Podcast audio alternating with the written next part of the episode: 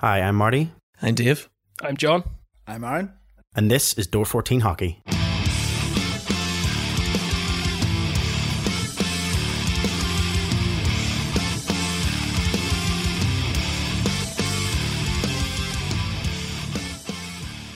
Hello and welcome to another edition of the Door 14 Hockey Podcast. I'm your host Marty alongside Dave, Hello. Aaron, Hey. and John. Hello. We are back. Well, sort of. Uh, we haven't recorded a hockey related podcast since around March time uh, when lockdown came into full effect here in the UK and the premature end to our hockey season. But the Stanley Cup playoffs are, well, a form of the Stanley Cup playoffs, I should say, starts this weekend with a few exhibition games actually starting tonight as of recording, uh, which is Tuesday the 28th of uh, July. July. I couldn't remember what month we're in. That's how muddled up everything is. To be fair, it's 2020. Anyone listening is going to be like, yeah, that year sucked. Oh yeah, do you remember that year? Yeah, that was a bad year. With the it was just uh, you know with the Stanley Cup playoff starting, uh, an increased number of stories, signings, departures. We thought uh, it'd be a great idea just to kind of get together, have a bit of a chat, uh, and and talk about one of the things that we're we're currently missing the most. Guys, how's it going? Uh, John, how are you? Yeah, not too bad. Um, pretty crap start to uh, lockdown, obviously, with everything that happened on my end of things. But uh, no, the last uh, couple of months have been quite nice. Actually, got into the swing of working from home. Um, somewhere along the road, lost a stone in weight, which uh, sounds good until you realize probably how much you lost, Marty. But uh, yeah, not too bad. Dave, how about you? How's things with you? Yeah, grand. Um, it's all a bit tedious at the minute, you know, uh, working from home, sharing the office. To me and the wife are, are sharing the office, working from home.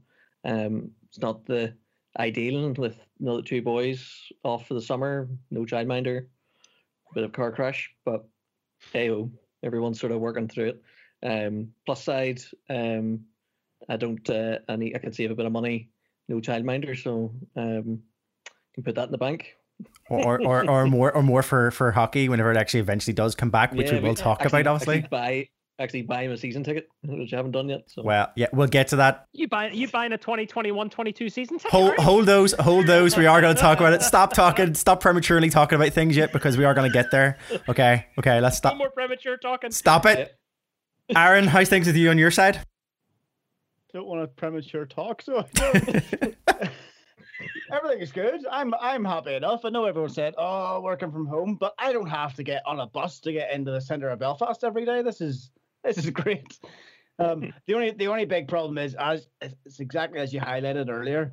I've no idea what day it is. I've no idea what month it is. Even the time of day sometimes just disappears.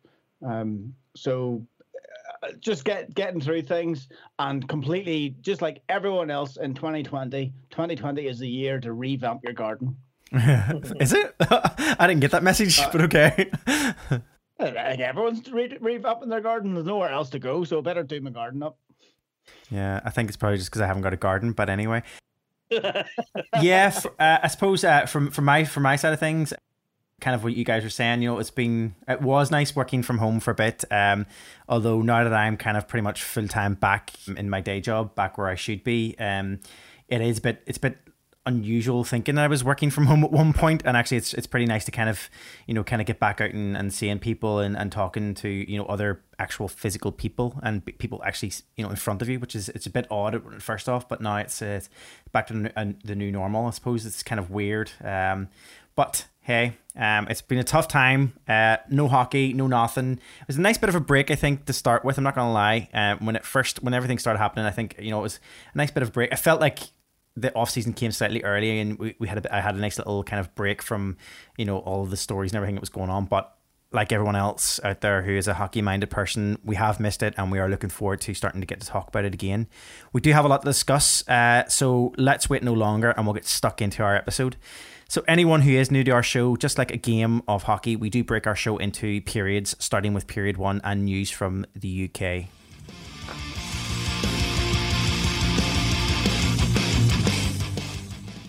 Okay, period one then. Uh, let's start with the press release. I'm getting stuck straight in here.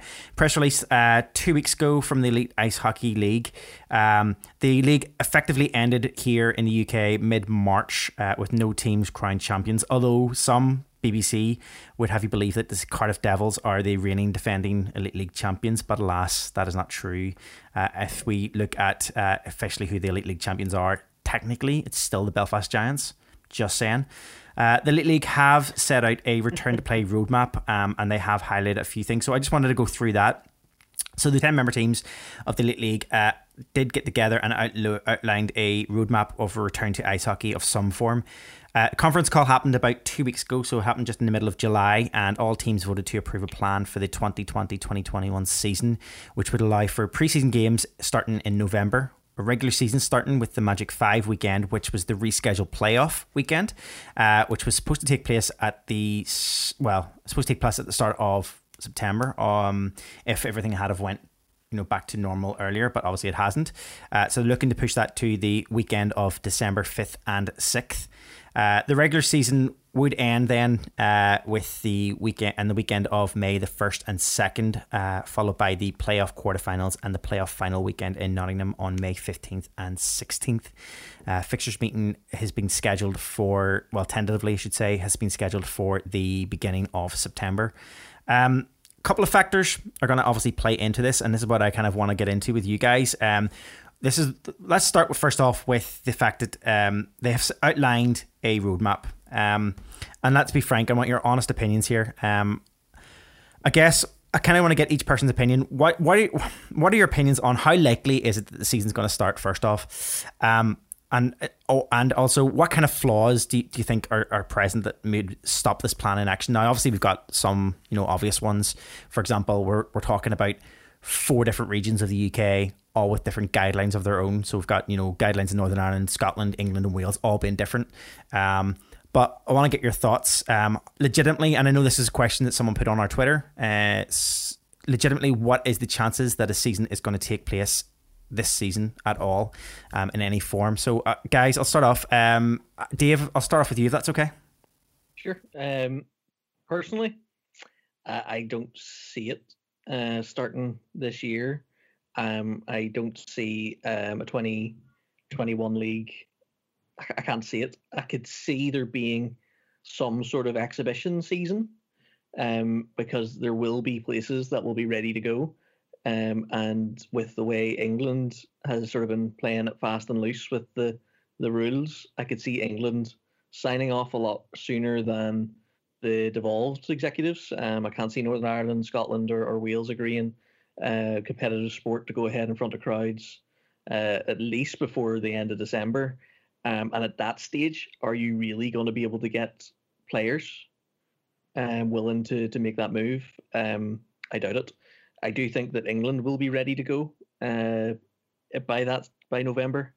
Um, when you um, say ready, you just mean they'll they'll just flex the rules to the way that they want them. Yeah, well, it, sure the it's already started really. Um, the, there's a lot of talk for competitive sports. They've you know the football behind closed doors stuff uh, has already started. There's they've I think they've um, tabled competitive sports for the end of September um, in England. So now again, it is all fluid. I just personally just can't see it happening. But I the big thing I can't see happening is who in their right mind internationally is going to come from their native country to the UK to play professional hockey this year. Um, you know, you're having to give up, no matter where you are, you're set up for your health care in that country. Um, you're in, say if you're um, they you know your medical back say if you're if you have medical insurance in the states, you know, they've all your details there. You're flying over to a foreign country and hoping that you're going to get everything you need. It's to me, it's just a big big risk. Um, like I couldn't imagine if my work turned around to me and said, uh, "We need you to go to the US for uh, six months," that's just, it was no like no chance. Yeah, no no mission.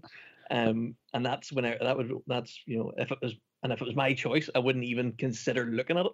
And I would say a lot of the hockey players would be the same. Now I know they need money and they need to work and all that jazz, but you know, could you uh, could you hand on heart could you as an owner of a club put those players at that risk? You know, it's it depends on how you look at it. Yeah, no, I can't see it. Agreed. And I mean, you know, you, you mentioned there in terms of, you know, players and about, you know, obviously, you know, our, our league relies on bringing in international uh, players in terms of, you know, players from outside of our, our, our you know, local UK. And I, I suppose from, you know, what we're talking about here is if you look even at the list for what it's worth, if you look at the list um, that the the running list that the elite league are keeping in terms of signings, both signing uh, people players who, have, who are leaving or play, players who have left the teams and also players that are coming in. I mean you've got some teams who have signed like loads of players for the next season already. Sheffield being one of them you know they've got loads sitting there returning. But i mean you just have to look towards um, teams like the glasgow clan teams like the cardiff devils is a big one. Like if you look at their list and you look at the amount of players who have basically just said I don't think there's hockey happening. I'm not signing for next season. I mean, you've got players who have been with that team for forever. I mean, you've got the likes of, you know, Joey Martin effectively saying, you know, not coming, Evan Mosey saying not coming, you know, Mark Richardson, all those players from Cardiff saying, you know, I'm not coming back next season. That's not going to happen. It's it's probably indicative of, you know, the fact that they're thinking, eh, you know, I don't know if I really want to leave the, the states. I don't want to know if I want to leave stateside to come over to the UK because we don't know what's going to happen. I mean, you've got our own here in, in Belfast. You've got we've got our own. You know, we had a, a big player, a big a sad, a sad announcement. You know, from Jordan Smotherman you know, one of our, our favorites here on this podcast, saying clearly that, you know, given everything that's going on, COVID, you know, he's not in a position to return while he would have loved to return and ended his career or whatever it might have been coming here in, in, in Belfast. He's made that decision for himself and for his family that it's best not to come back to the UK because, you know, there's an unknown. Um, John, we'll move on to you. I mean, what's your opinions? I mean, in terms of you know, Dave said Dave's mentioned quite a bit there. Um, you know, and I think you know it's quite obvious. Some of the stuff, you know, it's quite it's quite obvious things that John that Dave mentioned. You know, that it's you know it's blatant. What about yourself? Is anything else you you kind of see? It's the yeah, it's the, it's the same thing. Um, like you look at the the player moves and they speak absolute volumes. Um, the other thing is there I don't know whether there is uh, an acceptance within the players that perhaps that the elite league isn't actually going to be active this year, but more than likely the league that will actually start and be actually playing games is going to be the the lower league, the NIHL, the IHA um, accredited league is actually going to be working. Mm-hmm. Um, we've seen a, a few names have gone from elite league teams have gone down young Kieran Brown, young Brit forward, has gone from Sheffield with other issues there as well. That he was uh, frustrated he didn't get more time under the new Steelers coach Aaron Fox. Has gone to the brand new Leeds Chiefs, who just finished off their inaugural season this year. Um, and then just today, we've had uh, Leeds pick up another um, young Brit from Sheffield in the shape of Jordan Griffin, a young defenseman who's gone to Leeds as well. Um, We've seen it go slightly the other way uh, in other areas. We've had uh, Basingstoke Bison player um, Adam Jones has said he's going to come up to uh, the Fife Flyers, but really, it's a, a, big heavy move towards the lower league and European leagues, uh, especially, and also the rumor, if you still believe it at this point, so it's been around since April, that Ben Bowns is finally taking that step to Europe this season. Um, may not be the worst thing he's ever done. It might be his only opportunity to play a, a season this year if he heads over to, I think it's Graz is the team that's uh, firmly picked down to be uh, Ben Bowns' uh, place to go this season. But no, in general, I, I don't see a season happening this year. I think we're looking, like Dave says, we might see a few friendly games if you can have such a thing in hockey. Um, but I, I don't see a competition. Uh, they may do a an extended playoffs. This could be the year that if come January, February time, we are in a position to play proper games in front of proper crowds um, because the ownership have already said that the, the league doesn't work or any the any part of the sport in this country doesn't work without fans. Um, we could see uh, a proper playoff series. Mm. Uh, we could see a best of five or a best of seven series, which would be fantastic. Mm. You don't have to travel back and forward every time. Play play three, give home advantage. Play three, two, three games, and then switch over and do the travel, play two or three there, and see what happens. Um, that's another discussion for another time, probably if we get down that road. But that could be a potential spinner for for this season. Mm-hmm. Yeah, definitely. I mean, uh, I mean, I think you're right. Um, I think, as you said, uh, on indications showing that you know with player movements and stuff. And you mentioned about the, the lower leagues down in, down there. The I that means I the lower leagues. That's not what I meant, but like the lower league here in the UK. Um, you know the NIHL kind of stuff and, and everything else there. Um, we do have. We will talk about that um shortly because obviously there's a few bits and pieces of movements around in that league as well, and, and the stuff they've put out about their return to play and their their plan for their roadmap, and it's quite interesting. So we will look at that because we'll kind of maybe contrast how theirs looks compared to the elite league and what how more realistic it is because um, there's a couple more little stories that will link in. And we, it'll kind of put things a bit more into context for anybody who isn't from the UK and doesn't really understand why our teams couldn't just do what say they're doing in the NHL where they're going to have uh, empty arenas. We'll go into that in a few. We'll, we'll go into that in a few minutes. Uh, but Aaron, over to you. I mean, in terms of you know, we've already had a couple of bits and pieces from from John from John and Dave there, but you know, we I, I kind of mentioned it as well in terms of you know in the UK we're very di- we're, we're sitting in four different regions in the UK, all with different rules and regulations and guidance around you know large crowds gathering and everything else. Um, what what's your thoughts in terms of you know with with those sorts of things? Do you think that has a massive that'll have a massive impact overall? Even if we had if the league say the league started did start, how do you think that would maybe impact the league? If that makes sense, do you think that would you know yeah. obviously? I don't think you have to look much further than uh, Mr. Smith's um, statement uh, Mr. Tony Smith himself. He says there's two factors. Now, the first factor being the, the, the time to, to plan and get visas and stuff like that, if it were to start. But then uh, the second one was, as, as, I think John mentioned there, we need our fans. Mm. They can't play behind closed doors or with limited uh, capacity. As he said, it isn't an option. And uh, you, you kind of touched on it there. Are all four executives going to agree that, you know, games with fans can take place. Yeah. Or even if it starts, that who's to say that uh, at, a, at a coin toss that things don't change? Yep. Um, or there's a, a, a, lockdown on a particular section of the UK. Like I can't remember the name of the town that was locked down recently. They have these areas locked down. Um, and I said, hey, they, uh, Leicester. Um, Leicester. Yep, correct you know, so they have these these drop out of a hat lockdowns all over the country as well. So if if they were to start, if things looked good at the very start, I, I kind of agree. I, I don't see it being a, a full clean run. Mm. They they will have to uh, think on the fly very quickly. Yep. And even then, who do you think if if they open the doors and let the fans come in?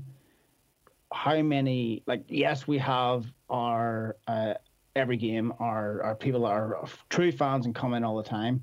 But at a Giants game, do you think that happens all the time? Is it like how, how what's the percentage of people that just come off on a on a date or a school trip or a family night out for the month for the for the whatever?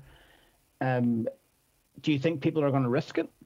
I, I don't think so, and also I think there there's a there's a bigger thing. I think there's a bigger thing at play there in that um, how the arena and we'll get into this actually do you know what we'll we'll just kind of bring that in because it's kind of a, it kind of you know crosses over but i and it's you know it's a good segue aaron um in terms of we we have an arena that you know, as you say, we they they have hardcore fans. They have season ticket holders who would usually go for season tickets who come to pretty much every game. Then you have the the you have the, the, the members of the, the public that they try to entice in as often as they can through different you know uh, offers and different little bits and pieces and they rely a bit i think they rely a lot on those kind of like you know um, clubs and uh, even you know people coming in for you know one-off games. They rely on that because obviously it brings in a bit more money as well. It brings in more money. Um, but you know, and, and kind of, you know, you kind of joked around about this guys in the in the intro around like season tickets and stuff. I mean, first off, season tickets how, like we we we've been I, I know speaking for myself and I know I, I think I probably can speak for for for John and Dave here too but we've been season ticket holders for for dunk like for years like honestly for and eh, this is the first year where I even when everything started kicking off and they even put out season tickets I said from the get go I was like I I, I'm not putting my money into a season ticket because I don't know if we're going to get a season and I don't know. Yeah. And some people will argue with me. Some people will argue that I'm doing the wrong thing. If I'm if I really support my team, then I should still be paying my season ticket. And I but I don't agree. I, I don't agree yeah. with that. Um, because I I just feel that there's no point putting money. There's no point putting money into something that I genuinely don't feel is going to happen. And also, I don't know if I would feel safe going back to the just kind of going back to what you're saying, Aaron. I don't know if I would feel safe going into the arena if you know because in my head, I, I mean, um, yes, I was at a, a, a public space. I was I went to a public space this week for the first time.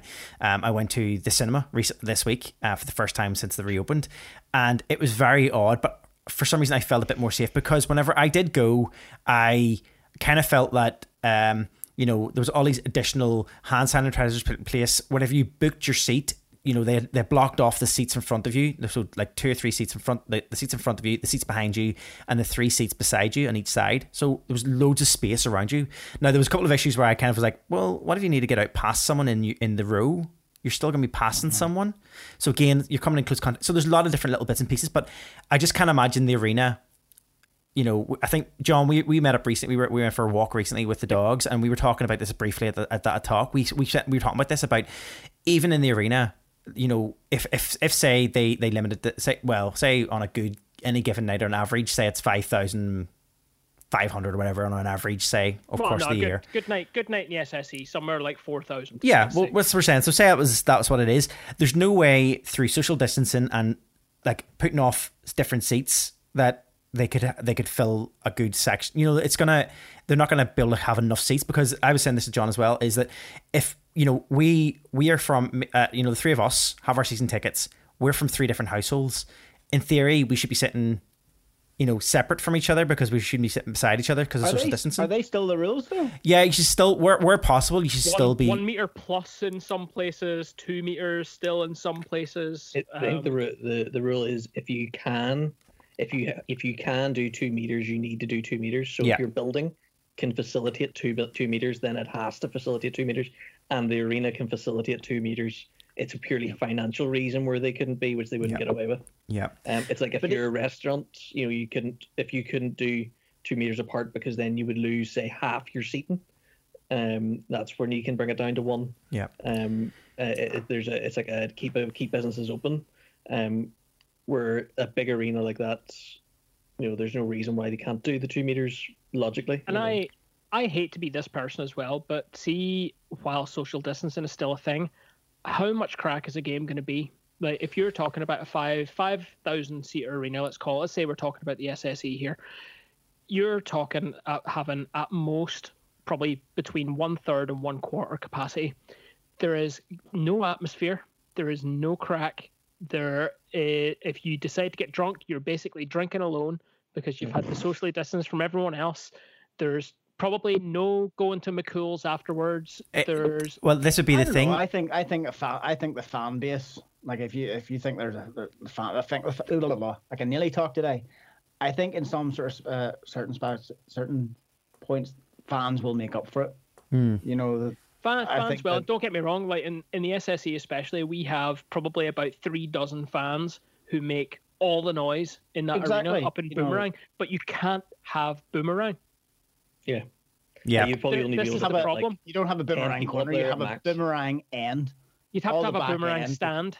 Yeah. It would have to be yeah. Boomerang stand, which, but then which would then have to be booked. Out, would have to be booked, so there's no um, unbooked section. There, the drum Joe's drum would have to be in one certain place.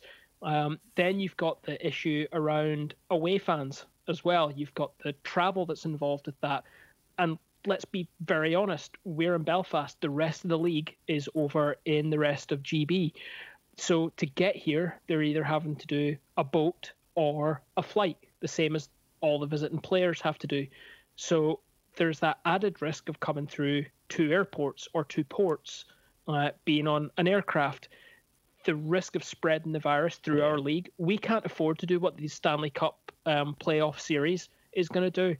They have two hub cities with um, two, I think it's is it a hotel? Each each team has its hotel or it's a, a couple of hotels. They've set up yeah. floors for each team.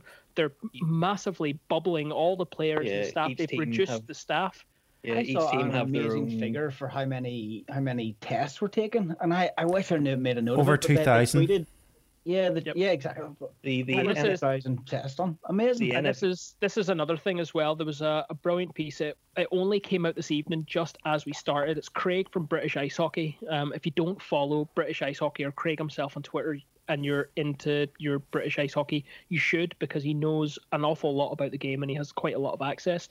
But he he hates being the doomsayer, but he brings up a couple of really good points. And one of those is is testing.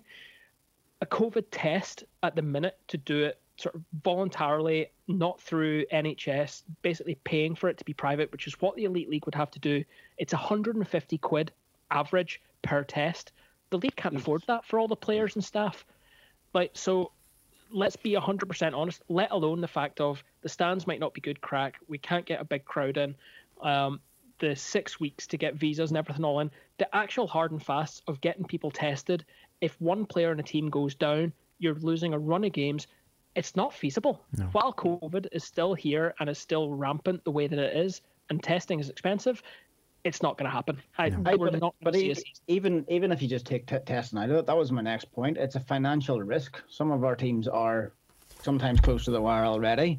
You know, th- let's say in the next couple of weeks, the next couple of months, things look good, okay, and they start bringing players in, and players do come. Like, I'm I'm talking. Let's let everything's rosy, right? Rose tinted glasses here.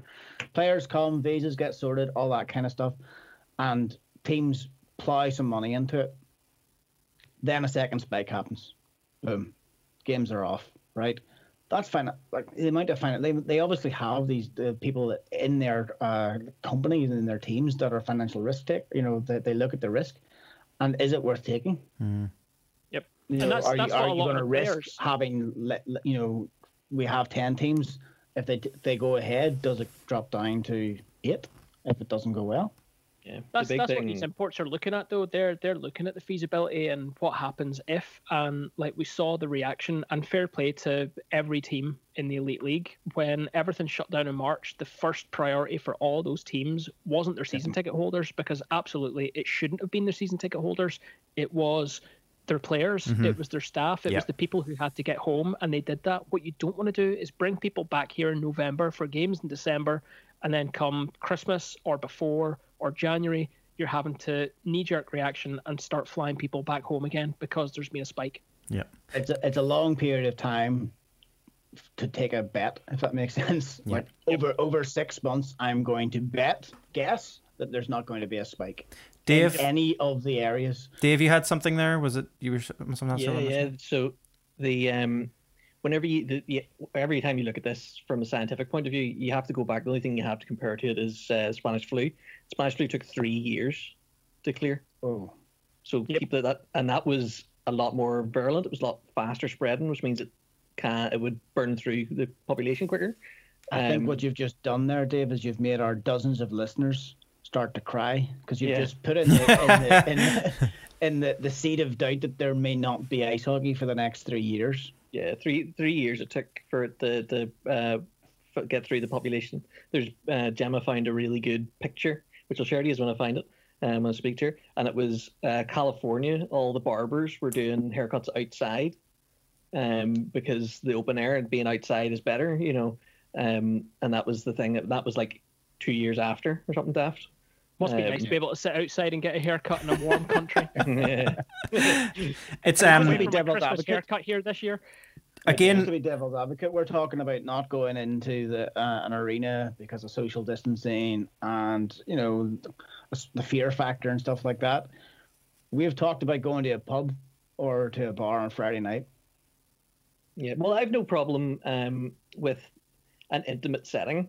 You know, um, Yeah. a group of- I a didn't say anything people- about an intimate setting. I said we're going to a pub. We're going for a pint, Dave. Calm down.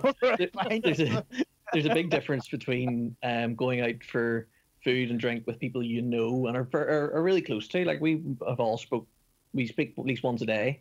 Um, like I know if you are, if you were starting to feel unwell, you would go, nah, I'm not gonna, I'm not gonna meet up. But I don't know if the guy two rows down for me it is a guy who believes that the COVID's a hoax and is dying with a cough and is going, oh, it's just a cough and just comes anyway.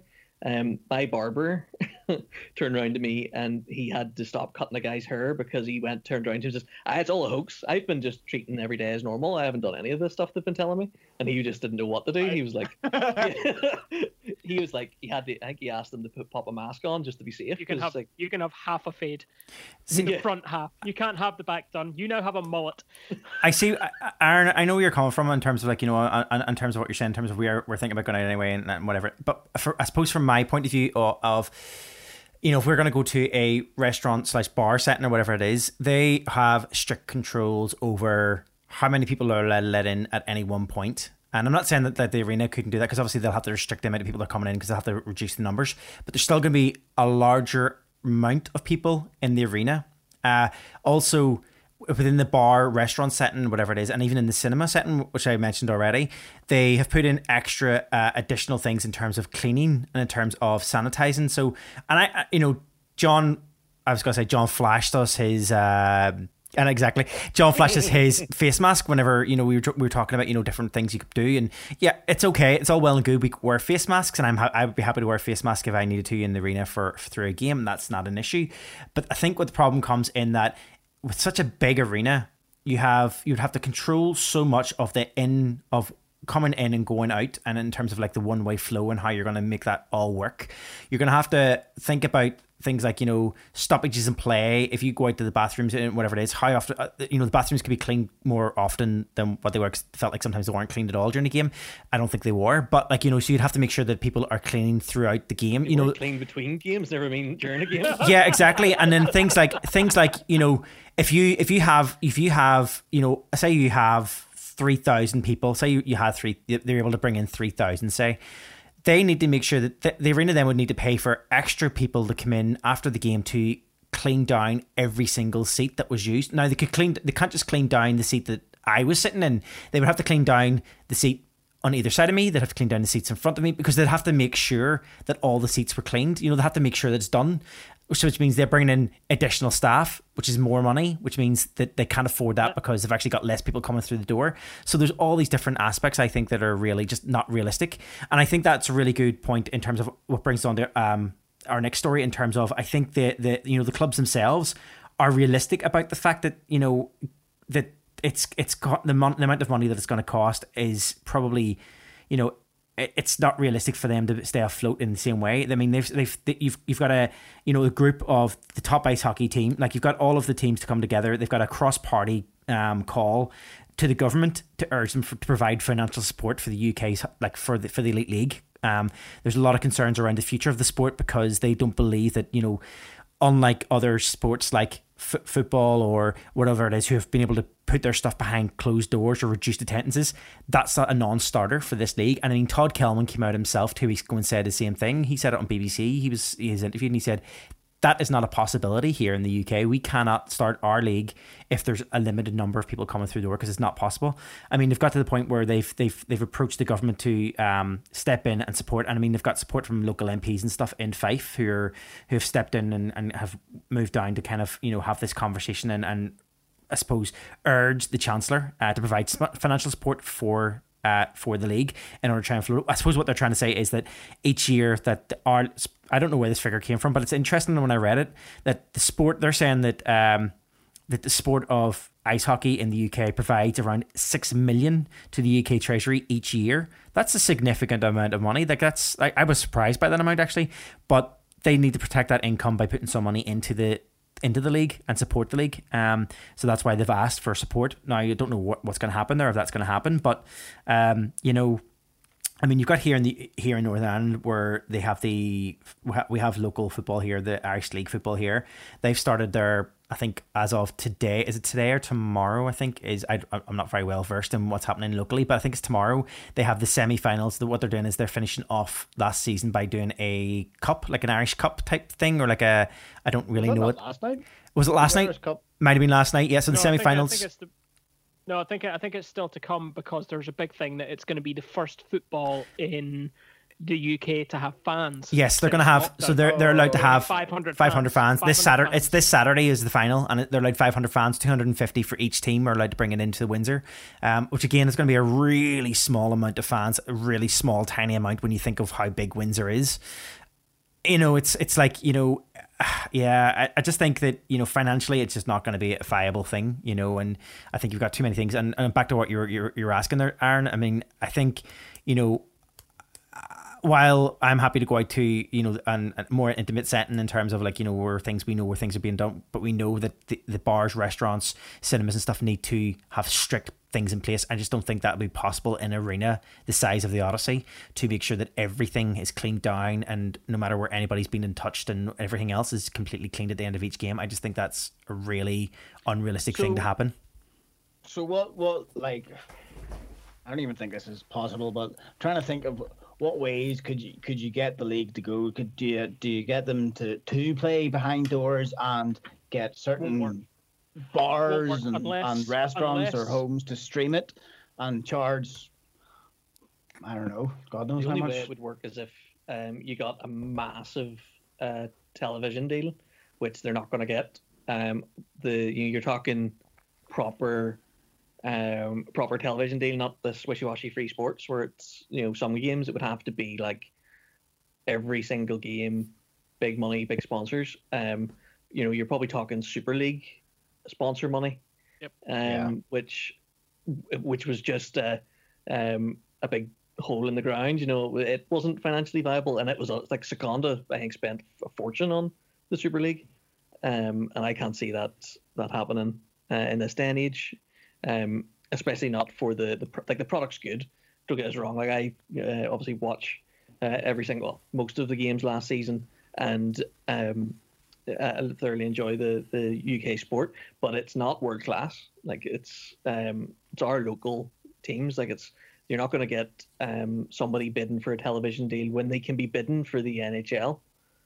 You know that's the sort of yeah. people we're looking at. You know we're looking at Sky Sports or um, even the Premier Sports, um, the the more expensive arm of um, free sports. You know, I just can't see it see it happening. You know, um, the the webcast isn't configured um, for for people buying, and they, to be fair, they would have had to have announced how they're doing that now. They'd have to be told everybody, right, we're going to play the first few Get games. Set up. Yeah, yeah, and it's going to cost you yeah. X, and you, people would you'd have to sort of get an idea of how many people were going to buy the ticket. But because, there has to be an infrastructure change as well yeah. because that that has to be all ten teams broadcasting in HD in 4K in some situations. Right. it's got to be done on a drop. game center style. Yeah. yeah, it's got to be done in a game center style thing where all. Sure, just send them all an in. iPad and just have a guy in the top of the top top row with an iPad, FaceTime like everyone. Uh, FaceTime, yeah. we had we had teams used to remember there used to be teams that do that. What was that social media a video oh, thing? Periscope. Periscope. They had people oh, doing that at one time. Um, this was oh, like a long time ago. I, I, remember fans. I remember fans doing that and then getting banned out of arenas for Periscope in the last five minutes of games. oh, um, guys, just um, because we mentioned earlier, um, and before we finish off this period, I just wanted to talk about two two more bits. Um, first off, we talked about obviously the EIHA and the NIHL, um, which is obviously the just the, the league just below the elite league here, um, and obviously they have their roadmap as well to planning for a return of play, um, for the twenty twenty one season. Um, now theirs seems a bit more realistic, in a way, in some ways. Um, I'm not saying because they have smaller smaller crowds already, but um, they seem to have a lot of you know they've got they're using smaller they're using smaller ice hockey rinks. Did, did Marty just uh, imply that there there is only about five people watching those games, so social distancing no, is problem? No, that's not what I'm saying. that's not what I'm saying. I'm just thinking, you know, they've they're they're not they're not Can dealing. not alienate at least no, one third of the people who listen to us. Please. No, not me speak. Um, what I'm saying, what I'm saying is that they're not, you know, they're they're, they're not having to deal with um multiple locations across the UK. So they're not dealing with four different regions across the UK. They're not dealing with larger arena teams, which means that they've got bigger you know amounts of people to try and bring in to keep the teams afloat. Does that make sense? So that's what I'm trying to say. I'm not saying they don't. I was never saying that they don't have any fans. What I'm saying is they don't have the size of arena. They don't have like the deal with arena teams, which obviously ha- plays a massive part, especially in our league, because you know we've got you know many teams here in our league in the elite league who rely on a, a large, large amount of fans because it's a it's an arena they have to fill because they have to pay for rent, electricity, and stuff for an arena, not a rink. You know, a rink. The rinks mm-hmm. majority of the teams in the low, in the NIHL are teams that are using rinks that are public ice skating rinks, which are going to be open anyway. A lot of them are being you know already owned by a company, you know, a private company that is already going to have it open. So they're they're not, you know, it's not the same amount of money. It's not the same expense that they're going to have to pay. Also, they don't have the same amount of international players having to come in, so they're not having to worry about that. They can use more local players. They, you know, they're they're made they're built for a lot better than what we are in And terms this, of this is the thing you made you've made the point there it's local players Yes. this i think is why we're seeing the the young british talent especially moving Yep. to the nihl because they see the capacity to at least get back on the ice to do some training Yep. and do skills development because that's this second phase that they've now moved to as of the 1st of august Yep. because of the way that england has relaxed its um, lockdown means that they can get finally back out on ice with coaches and do some skills development.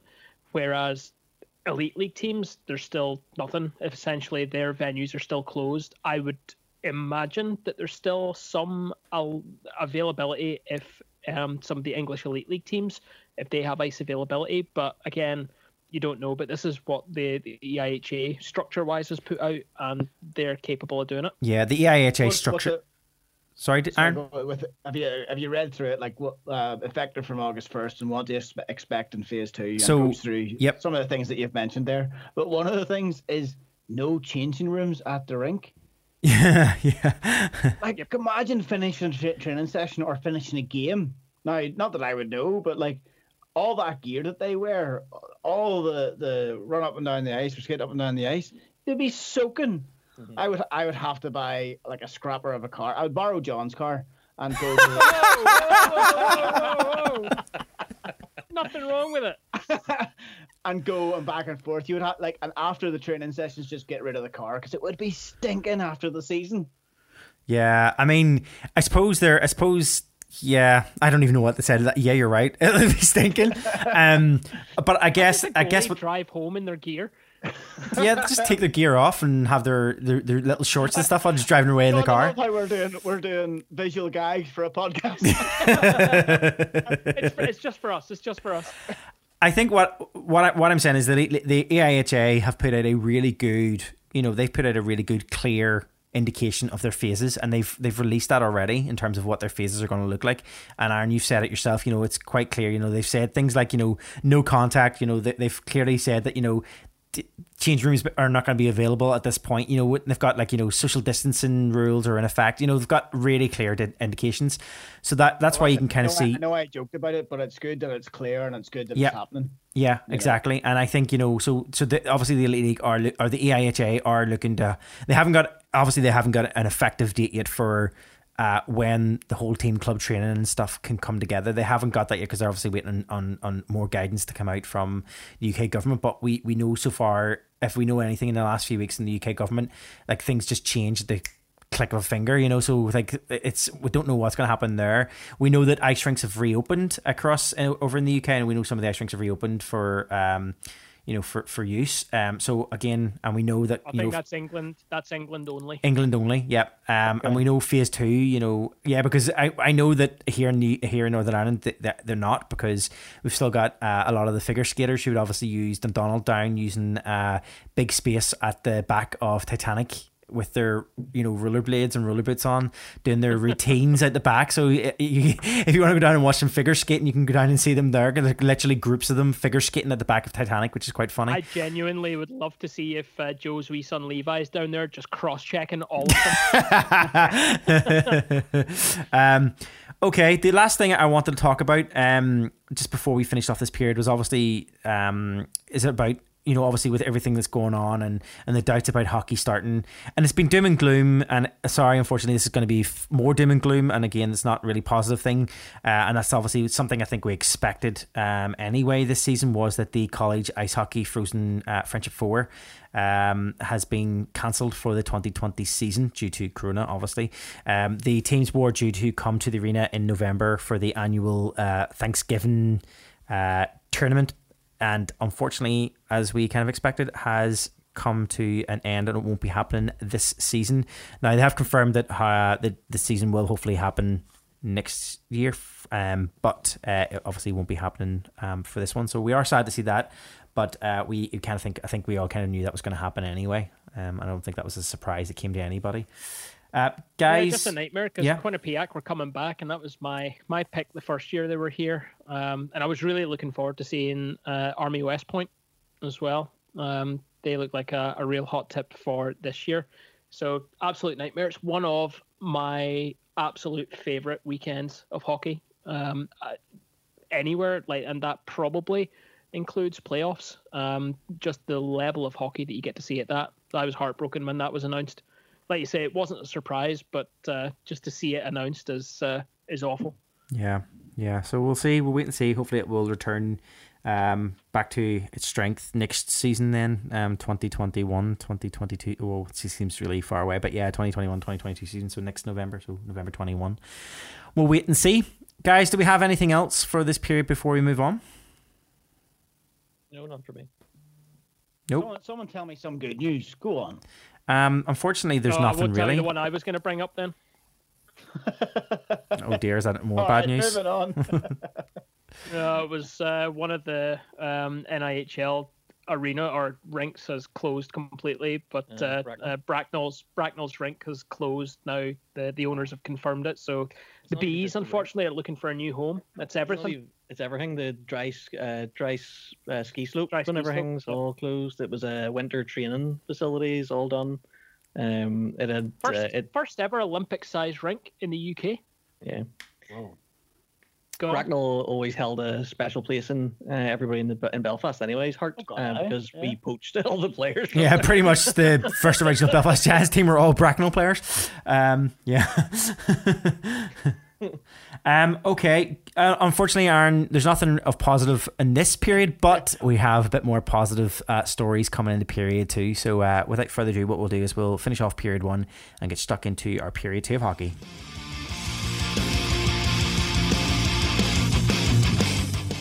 Hello and uh, welcome to period two of hockey. This is where we'll talk about um, every everywhere else, everywhere outside the UK, um, and because of the special nature of this uh, week's podcast, I'm going to hand it over to to Marty, who's put all the stories in for us, and we'll take a wee run through them all. Yep. So, hold, hold on before before before you get into that Yeah. international hockey. Just a reminder, you've got 13 minutes before the game starts. So Well, no, we've got 13, Chop, chop. 13 minutes until he puts us on mute and starts watching it on his iPad. that takes us swiftly into our good news, which I said would happen in se- period two, is that the uh, obviously the announcement uh, of uh, hockey, the NHL does return as of tonight for exhibition games starting tonight, starting with the uh, Flyers versus. Pittsburgh, yep. Um, but the National Ice Hockey League announced the return of play uh, plan for 2020, 2019-2020 season. Uh, the format will see 24 teams return to play via the Stanley Cup at two hub cities, uh, which is obviously starting this coming weekend. So so far we have been through phase two, phase three, and I think this is phase four now. Uh, phase two seeing the clubs start training back in their own training facilities in small groups, and formal training camps then started in phase three. Um, the announcement basically came a few months, a few weeks back, uh, with the pause after, or as the NHL was paused in March uh, over the concerns of coronavirus, similar here in the UK, and they hope to have it started. So we are now seeing some form of a hockey return. So the season itself will uh, resume as of this weekend, and the two hub cities um, that have been put out uh, are Toronto and Edmonton, are the two two uh, hub cities, and effectively we'll see each of the ti uh, each of the conferences assigned to those hub cities uh, with secure hotels, secure arenas, practice facilities, and also uh, transportation as well to and from all of the different areas. Teams are limited to different personnel, so the, the personnel for each team is limited, and the actual teams as well. The amount of players that they can bring with them for each of the teams has been limited as well. So the announcement came, and also all of the teams have formally put in their rosters for this competition. Um, we will see a round robin. Top four teams play for the first round seeding. Uh, qualifying round then, remaining eight teams play best of five series. Uh, and then we'll advance on to the first round and second round, which will see seeding and brackets, and the series links will then be determined. So it will be a best of seven for the final. Uh, winners from the qualifying round play the top four seeds in the first round, and individual first round or first round series matchups remain to be determined. So uh, we have City One, which is obviously uh, the which is uh, Toronto which will see uh, the conference teams of Boston, Tampa, Washington, Philadelphia, Pittsburgh, Carolina, New York, Toronto, Columbus, Florida, New York, and Montreal. And City 2, which is Edmonton, uh, will see the. Uh, who did I say? Who am I missing? Why am I saying same one? Sorry, sorry. City 2 will see St. Louis, Colorado, Vegas, Dallas, Edmonton, Nashville, Vancouver, Calgary, Winnipeg, Minnesota, Arizona, and Chicago. I think that's everyone. It's an it's an east west split. East west split. Edmonton's holding the west coast. Yeah. That's indeed. And, uh, that's it. Toronto's got the east coast. Yep. Uh, so, guys, this weekend, we'll obviously, we'll see um, the, this, this the start of uh, a form of hockey, a formal uh, hockey, proper competitive hockey returning uh, to our screens. Um, I mean, your thoughts in terms of this new this new playoff esque format? Uh, John, do you want to go first there? Let's be honest. It doesn't matter who lifts the cup this year. It's always going to be the cup that didn't count. That's the way that every um, other fan base is going to be, except the the team who wins it. It's always going to be Sounds... the COVID Cup. It's going to be the COVID Cup. Sounds perfect for you, John. can't, can't wait to lift the banner. Banner, banner twelve. You can't, I cannot wait. The COVID Cup. I want a COVID Cup banner. COVID Cup banner. Um, so the how so the the, the way the process, the way the games work. Um, so the, the plan is that it's the best of five qualification round, which starts this coming Saturday. Uh, three of the Eastern Conference uh, series will play from uh, Toronto, and then the two Western Conference series is played from Edmonton. Um, and then on August second, the other three qualification series will begin, uh, as well as the first matchups in the round robin tournament as well. So it's it seems quite complicated when you read it out. Um, but the start time this in Toronto will be well noon time in Toronto, so four p.m. in Toronto time. So here it will be. Can anybody do quick math? With, with, work out what that is here in the UK. I think it's like is that like you want me to ask my eight o'clock assistant? Ask digital assistant. Alexa, what time is 4 p.m. Toronto time in British summertime? 4 p.m. in Toronto is the same as 9 p.m. British summertime. British summertime. 9 p.m. 9 p.m. There you go. Um, other voice, other voice assistants are, are available. Oh, yeah, oh, but, oh. Aren't, but aren't anywhere as good at answering stupidly worded questions as that one. Ask I, the same question to the one that's on your phone, and it'll go, oh. I wonder how many other people's Alexas started at the same time when you said Alexa. That'd be quite an oh, interesting oh, you're one. Also just every Stop time you say Alexa.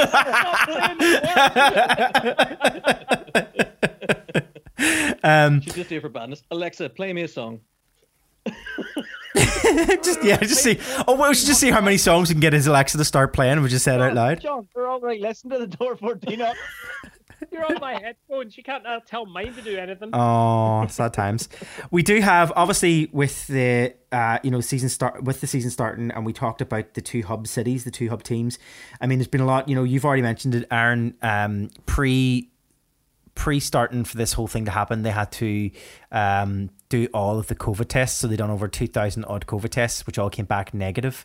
Um, and on top of that, then we have uh, obviously the rosters, as I mentioned, are you know strictly set out by the, the each team will set out the, the team of they're going to bring in but there are players who have chosen to opt out um you know of it uh, themselves. So there's some you know some players have decided that you know it's best not to, to come and, and take part. So you know um there's a small wave of opt-outs so far there's been like six or seven you know players who have said that they they weren't they didn't feel that they were in a point a position to come or they didn't feel safe to come back. So things like you know the Flames defenseman Travis Hamonic, um, Canadiens defenseman Karl Alzner, uh, Oilers defenseman Mike Green, Canucks winger Sven Baertschi, uh, defenseman for the Stars Roman Polak, uh, Bruins defenseman Steven Kampfer. It's all defensemen for some reason here.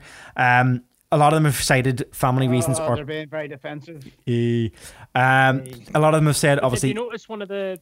Sorry, did you notice one of the biggest ones? So like a lot of these players are maybe turn it down because they think they're at risk. One of the most at risk players, decided to go ahead and play. That's Montreal's uh, Max Domi.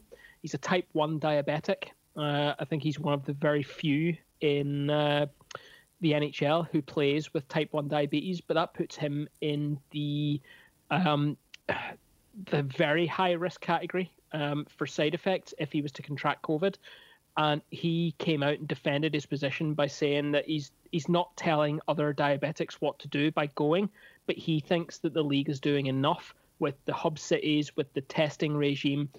They, he thinks that they're doing enough between what his team is doing and what the league is doing to keep him safe to allow him to play.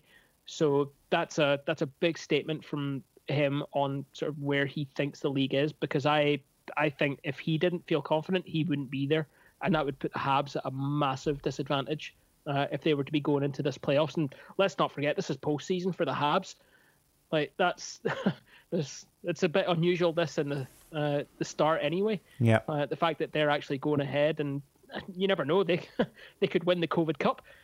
I mean, I think I think it's a big thing whenever the you know the teams have you know the teams have been you know I think a lot of people were asking you know what happens if a player decides you know obviously uh, players associations and everything else have got together and discussed this and you know trade ag- uh, agreements have been made in terms of um, you know making sure things were safe for players to return to ice and I think the question was asked was what happens to you know players if they decide to opt out themselves but I think what's what is a reassuring thing is that each team has said you know that a player can you know opt out um, you know especially if they have you know underlying health conditions themselves or if they have family members or there's concerns. And um, they've basically said that you know we we're not pressuring anyone to take part. You know if they have a, a, a you know if they have a, a legitimate reason we're not going to stand in their way and say that they have to come and play. We're, we're you know we're going to stand by those players which is great.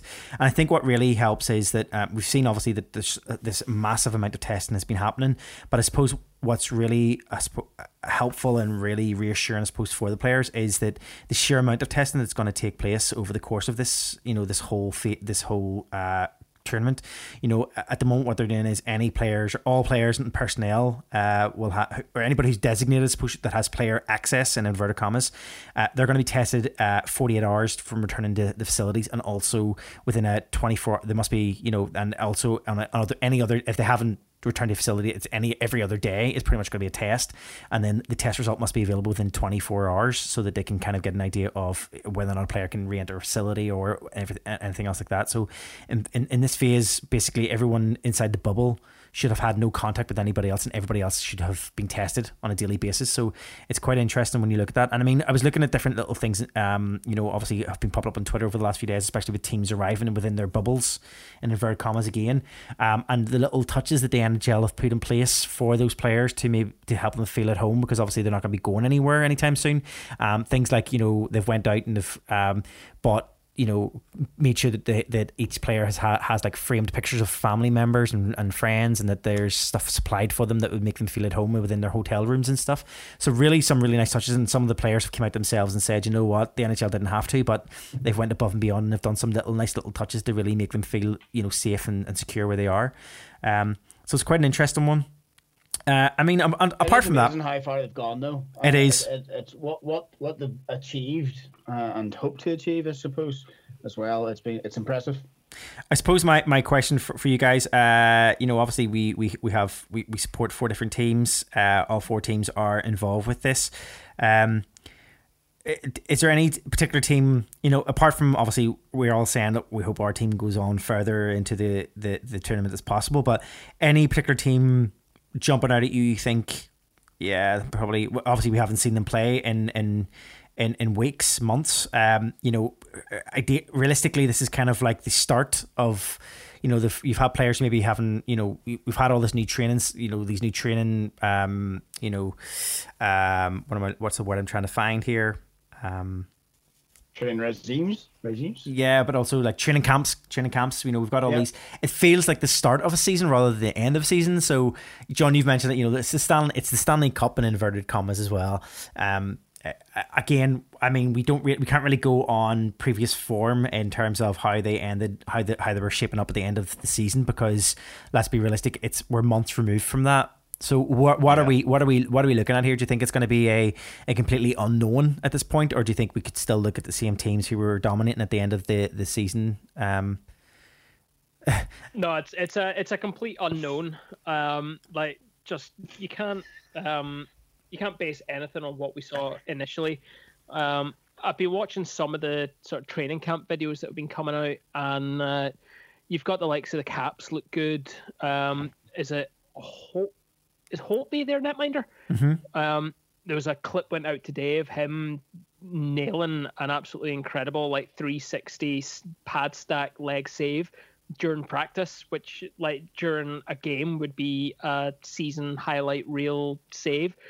Um, I haven't really been watching too much that's been coming out of Nashville in the run up to it. I thought I would leave it, and of course, I can't watch any of the Nashville uh, games so far because the free sports aren't covering the uh, game against the Stars in a couple of days, um, which is just fantastic. I can watch uh, Aaron's Flyers tonight as uh, I think we all, except for Marty, are currently waiting for face off. I'm gonna admit, I, I totally wasn't listening to the last bit. I was signing up to free sports. Dave apparently has walked away and is watching his phone on a bigger screen on his computer. Maybe Yeah. I'm still here. I'm still here. I'm still here. he's just u- he's just using it to zoom up. We can't see him. All we can. if we were putting Oh, this on. YouTube, we, Stop we would be getting we'd be getting copyright copyright um Struck. warnings come Yeah. flagging at us. Yeah, but no, I, I don't think we can base anything on um what's what's come before. The the layover has been bigger than what the normal summer break would be. So you're right when you say that we're moving into what feels like the start of a season, not the end of um regular season, start of postseason. This is this is new territory. It's virgin territory. which which makes me hopeful uh, as a Toronto fan because we all know that Toronto perform really well at the start of each season, come towards Christmas, and then Are that's whenever they. in what what way is your playoff run? Do you not start with Boston again though? The way that it all ended, are you facing Boston again to start with, or has the has the way that the COVID thing has that saved you? Yep, Toronto against Blue Jackets, um, and then yeah, Oh, so it's this is why. So it's a mix up because it's the play-in series. So are are the free are free sports only showing the warm up games? Kind of No, they're they'll be showing select games, so they have a um a broadcast agreement to show selected out of market games. Um and then they put most of the big games will be put on Premier. So the games that they see as being less important, other than probably this one because it's the first hockey for months, they're putting this Yeah. on free sports to get people to bite on a Premier Sports subscription. because tomorrow you can you can watch Carolina and Washington Yes, you can. mine as well. I'm just kind of going through the schedule to see what else is. Um, well, while you do that, really while you do that, let's move on to the final story for this period anyway. Um, and this is the one that we have been, it feels like we've been talking about this story on our previous podcast for the last. Well, I think we've been talking about it for the whole time that there's been a podcast. Oh, oh, I think so. I think you're right. Uh, even from whenever we were talking about, uh, uh, when we were talking about Vegas coming in, I think we were even talking about it back, talking about this back then. Um, as a, and actually, funny you mentioned that. Um, effectively, our podcast is about is actually five years old this year. I know, given the number, given the number of uh, podcasts we have, but we're actually five years old. We started this podcast around about this time five years ago, uh, when it came up as an idea. Um, and yeah, so we have five years on ago. a drunken drunken boat back from Glasgow. I feel like I, I think Dave came up with the idea, and I think it might have came from something about that. Anyway, I know he came up with the original idea, and then I think it was then either a boat or a bus we were on, and we said we should record this. there was definitely a boat involved. Yeah, there was. Yeah. um, but this is the story, obviously, of the new NHL expansion team, which we knew was coming to Seattle. Um, but what we hadn't what we hadn't heard before this se- before the season effectively shut down was what the Seattle team was going to be called. Um, we didn't know anything about it apart from that it was a Seattle team and the owners. We knew about the owners. We knew it was consortium. We knew that the the, the season tickets had already went out on sale and done amazing things and were really expensive and everything else. And we talked about that. But as of this past Thursday, we now have officially have a name for this Seattle team, and that is the Kraken. So it's the Seattle Kraken. Oh, Uh, we had hoped that's for a cracking name. That it's uh, that's a we, cracker. we had hoped for uh, the Seattle Frasers. I think was was what we'd all been hoping for. Unfortunately, that didn't happen. Uh, as the expa- the NHL expansion team will begin in the 2021-2020 season, um, and the name, logo, and everything else has been and colors uh, have been basically put out. Um, I really love. We've we talked about this. Let's let's talk about it. I mean, the Kraken I think it was quite the front runner for the for the name. I think that was quite an obvious one. I think pretty much people were expecting that. Uh, we've seen yep. the logo. Um, we've seen the the alternative logo, shall we say, as well.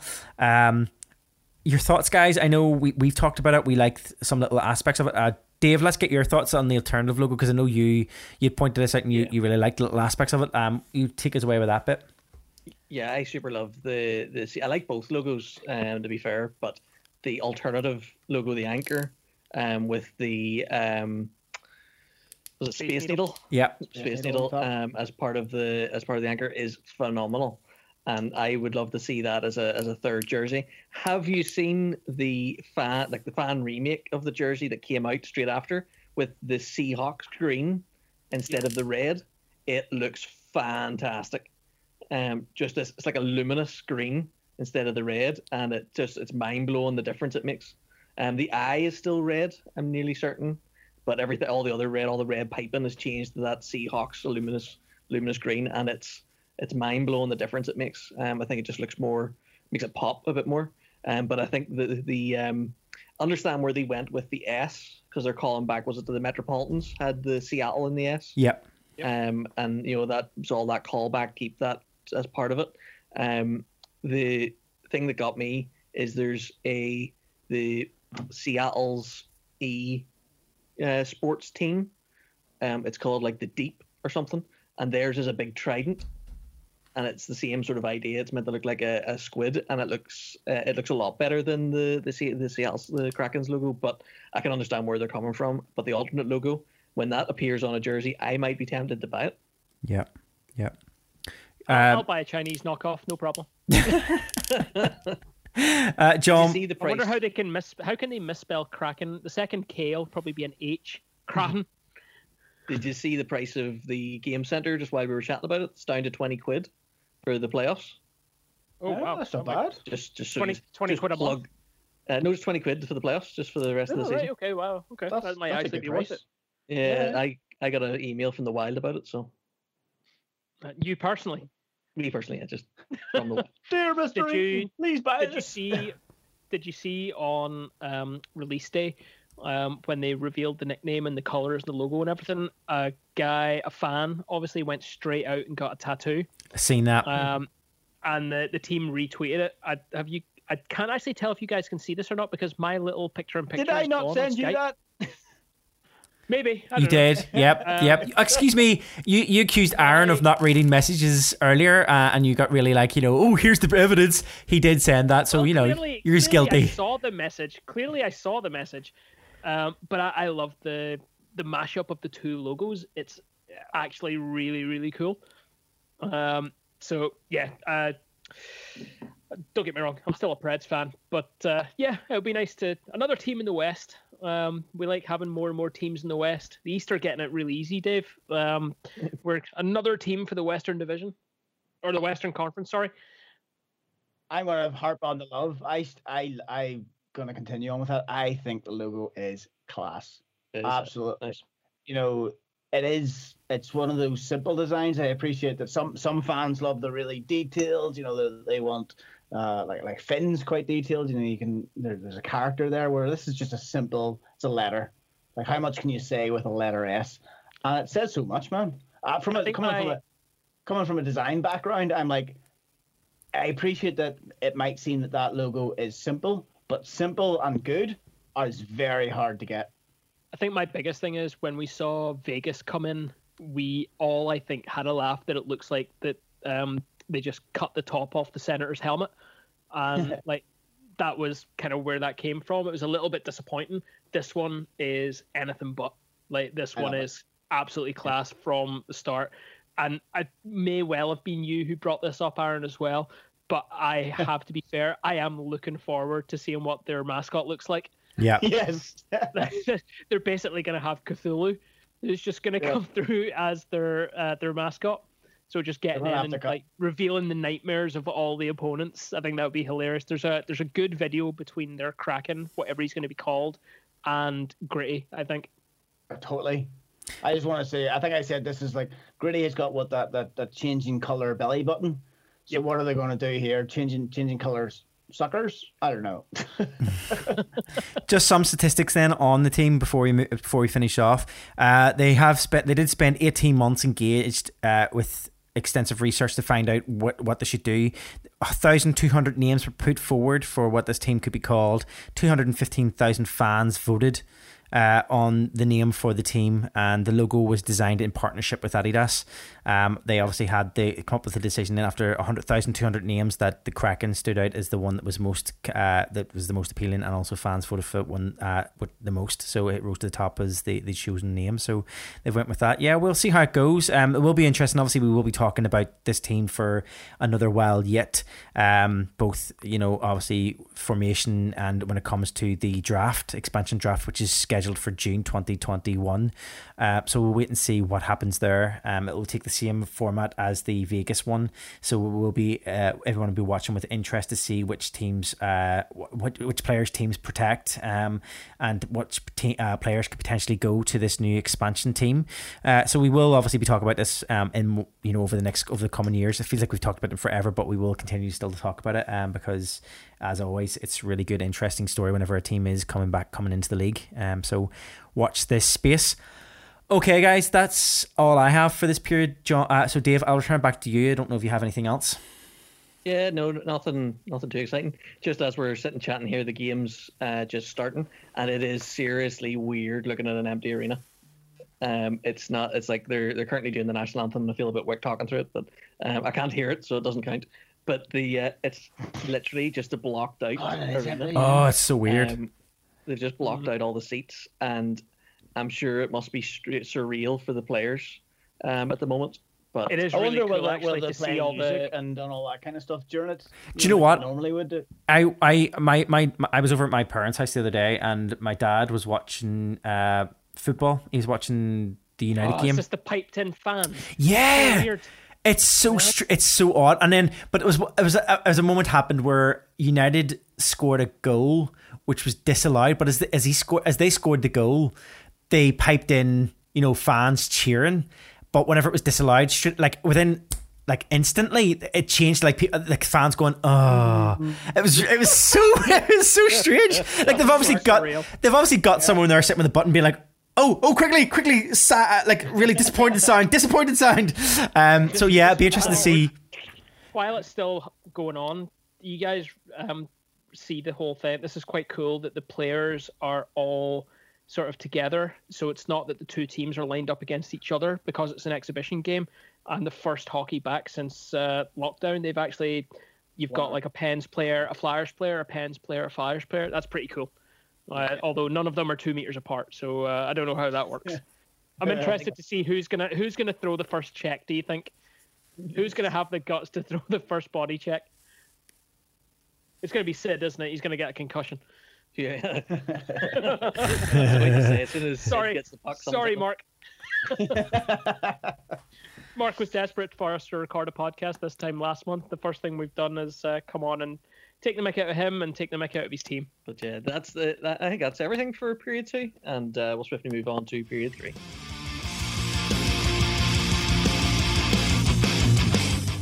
And uh, we'll swiftly move on to the end of the podcast, I think, shall we? I don't think we have it. Do we have anything? I seen something. Was there not one no, thing in there? No. I, I have one, one very small thing, and it was just that oh. I've been kind of keeping an eye. It's it's it's very much linked to Seattle. Um, I've been keeping an eye on uh, Seattle over Twitter, and they've made a few funny things over the last few while. They they put up a, uh, I'll have to send it to you. They put up this quiz to to figure out what the saying was based on the emoji, and um, it didn't work. They they spelt something wrong. Um, it, it, was like release the kraken. Um, was the was the uh, thing they put out, but they spelt the wrong and they had to re- re-release tweet. oh dear. when your when your head of media is still an intern. Oh dear. Right, they, they, maybe maybe they'll put it down to maybe there's different emojis on different phones or whatever. I'm not I'm not sure, but it was definitely like the the middle emoji for the was a tongue. uh, but anyway, the the one that I actually put on here is straight into the the best way for social media and straight into door. Obviously, they had us at heart when they done this, and they they tweeted a picture of a dog wearing a Seattle um, I don't Kraken. tile. I think Huh? it's like I a don't- t-shirt. I think it's a t-shirt, but I think it's huge and it's kind of draped over the dog. Yes. So he, he was the goodest boy, and it's a picture of a dog wearing the Seattle, um, t- the Seattle T-shirt. And that makes up Wee- wee for that makes up for all the sadness that we've talked about in the first period. That just that dog alone. I, I wanted to end on a, a nice picture of a dog over the Seattle skyline. We should mention then, just um, because obviously in, during the off, during the, the our breakaway there, um, they had. I'm not going to go through the whole list of them, but they obviously put out the fans choosing the different awards for this season, um, um, um pl- for like players' choice and stuff. And my favorite one was they had uh best team mascot. Um, and it was won this year. Best team dog. Best team dog. Best yep. team dog. Sorry, best team dog. And this year it was won by uh, the Caps um, pup. Um, so uh, yeah, and I think it was it was well it was well deserved because it's he's very cute. Um, but yeah, this is another dog story. Um, okay. I don't think I don't have anything for you, John, either in this period. Sorry. Nope. Sorry. Okay. Well, I didn't get to say it before, but uh, and I thought there was nothing there, but that's the end of Noki news. And with that, then I think that really brings us to the end of our show as well. I don't think we have anything else really to talk about. I Um, do have a letter if you want a letter. oh, do you want to? We can. Uh, yep. Well then, Let's do it. let Let's me do it. let me roll the music. Give me a second, uh, Aaron. I'll pass it over to you. Yeah, I'm not going to give this a big uh, a big shout out because I want to get off to play the game to watch the game. So, so- it's it's time for what is it called again? The ABCs of hockey. we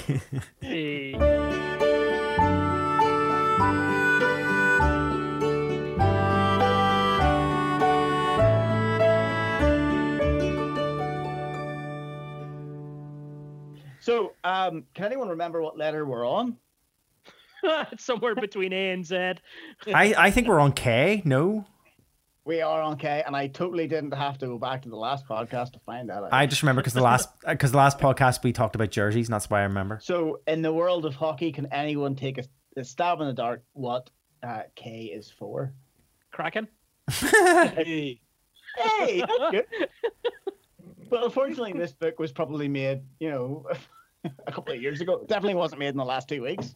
okay. Okay. Knockout. Knockout, no. Now, it's maybe Marty might get this. Okay. Why is your number seven jersey retired, Marty? For the Maple Is it a Bobby Orr hat trick? I really don't know. King Clancy.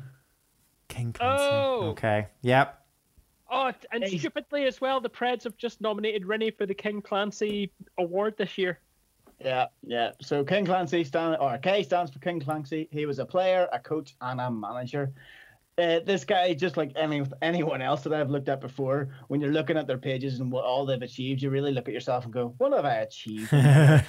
you know, um, born in February 2000, 2000 1903, 1903, um, Canadian professional ice hockey player, referee, coach, and executive. He played for uh, 16 seasons in the NHL for Ottawa and the Tornado. Uh, Tornado. I can really not talk today. Stop watching the game while you're talking. yes. Focus, please. Only another two minutes, and then you can go back to your game. Yeah, here it was. It was for King Clancy. Moving on. no, this guy is an absolute legend, though. Uh, member of three Stanley Cup uh, uh, winning teams. He won an All Star honors. He retired in uh, 1937 and became a coach for Montreal Maroons. Um, um, he's a Hall of Famer, and uh, in 2017 he was named uh, 100 greatest, one of the our 100 greatest NHL hockey players. So he was. yeah. Um, and I had one other one there. Um, randomly, um, of course, out of all of the awards that he has, and you can go on to the go on to Wiki and and find out all the awards. One of the very random things at the very end is to to, to kind of pinnacle his stardom. Uh, there was a How I Met Your Mother's episode named after him Oh. like the, the the old Clancy. I've never I've never watched it, so I'm, I'm gonna have to go back and watch that I have I have seen I've, I've seen that and it's uh, it's um a questionable reference. Okay, It's a it's So- a, it's it's apparently a sexual position.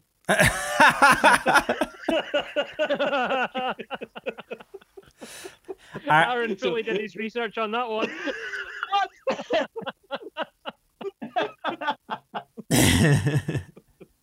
Aaron, Anyway, I will just say that I, I got a bit confused when you asked me about the Toronto Maple Leafs and you said about the number seven.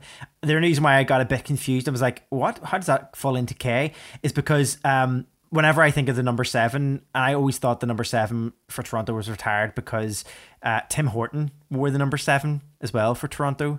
And that's why I always thought it was retired for Tim Horton. But uh, I was just under reading. Um, clearly, they both wore the number seven, and uh, the numbers the number was honored the players both players were honored with the number seven and then whenever the team uh, retired all honored numbers which was their policy that they had then in 2016 i think it was they, re- they retired all of their honored numbers. So when number seven was retired it was retired for both clancy and tim horton. So that's Oh, i was a bit confused because like tim horton was number seven. I thought that was why but that's why i was like okay what? Uh, anyway sorry. Okay uh, that's all I had. Perfect. Well, then that was brings our show to an end. Um, we will be back at some point. Don't know when, but we will be back at some point. Probably at some point during this this playoff this playoff in inverted comma period, and also I've been waiting for that because my stream is clearly about 20 seconds ahead. we have our first goal in exhibition games. Then I take it. We do, and uh, yeah, the Pens have gone one up against the Flyers. It's all going really well for you so far. We're, we're what? Four minutes in. Just you wait and see. five five minutes and six seconds. We will return uh, eventually uh, whenever there's more news, and also probably at some point during this playoff period. Uh, so watch out for that. We will obviously keep our social media uh, updated whenever we put out another episode after this one. Uh, check out our social media. Uh, speaking of, we can you can follow us on all social medias: Twitter, Facebook, and also on Instagram. Although we haven't been as active recently, just because there's been nothing really to put out, but uh, we are on there uh, at Door 14 Hockey. Uh, check out our previous podcasts, both on our website at door14hockey.com. We also have old blog posts and stuff up there, which you can check out and read if you fancy that. We also have a couple of podcasts that we put out during lockdown, which was our isolation station, which was a couple of just fun podcasts that we done at the very start. You can listen to those too. They're on there as well as on our um our our our, our our streaming what's our streaming what do we what do we use? Uh SoundCloud. Check out our SoundCloud as well. We're on there too. And all our episodes and back catalog is on there including old interviews and stuff that were done uh, as well. So check out all of that. Uh, I don't think I have anything else. So with that we will sign off for this episode. Uh, without any, without any further uh, yes. Uh, I'm Marty. And Dave. I'm John, four months and haven't missed a beat. I'm Aaron. have a great week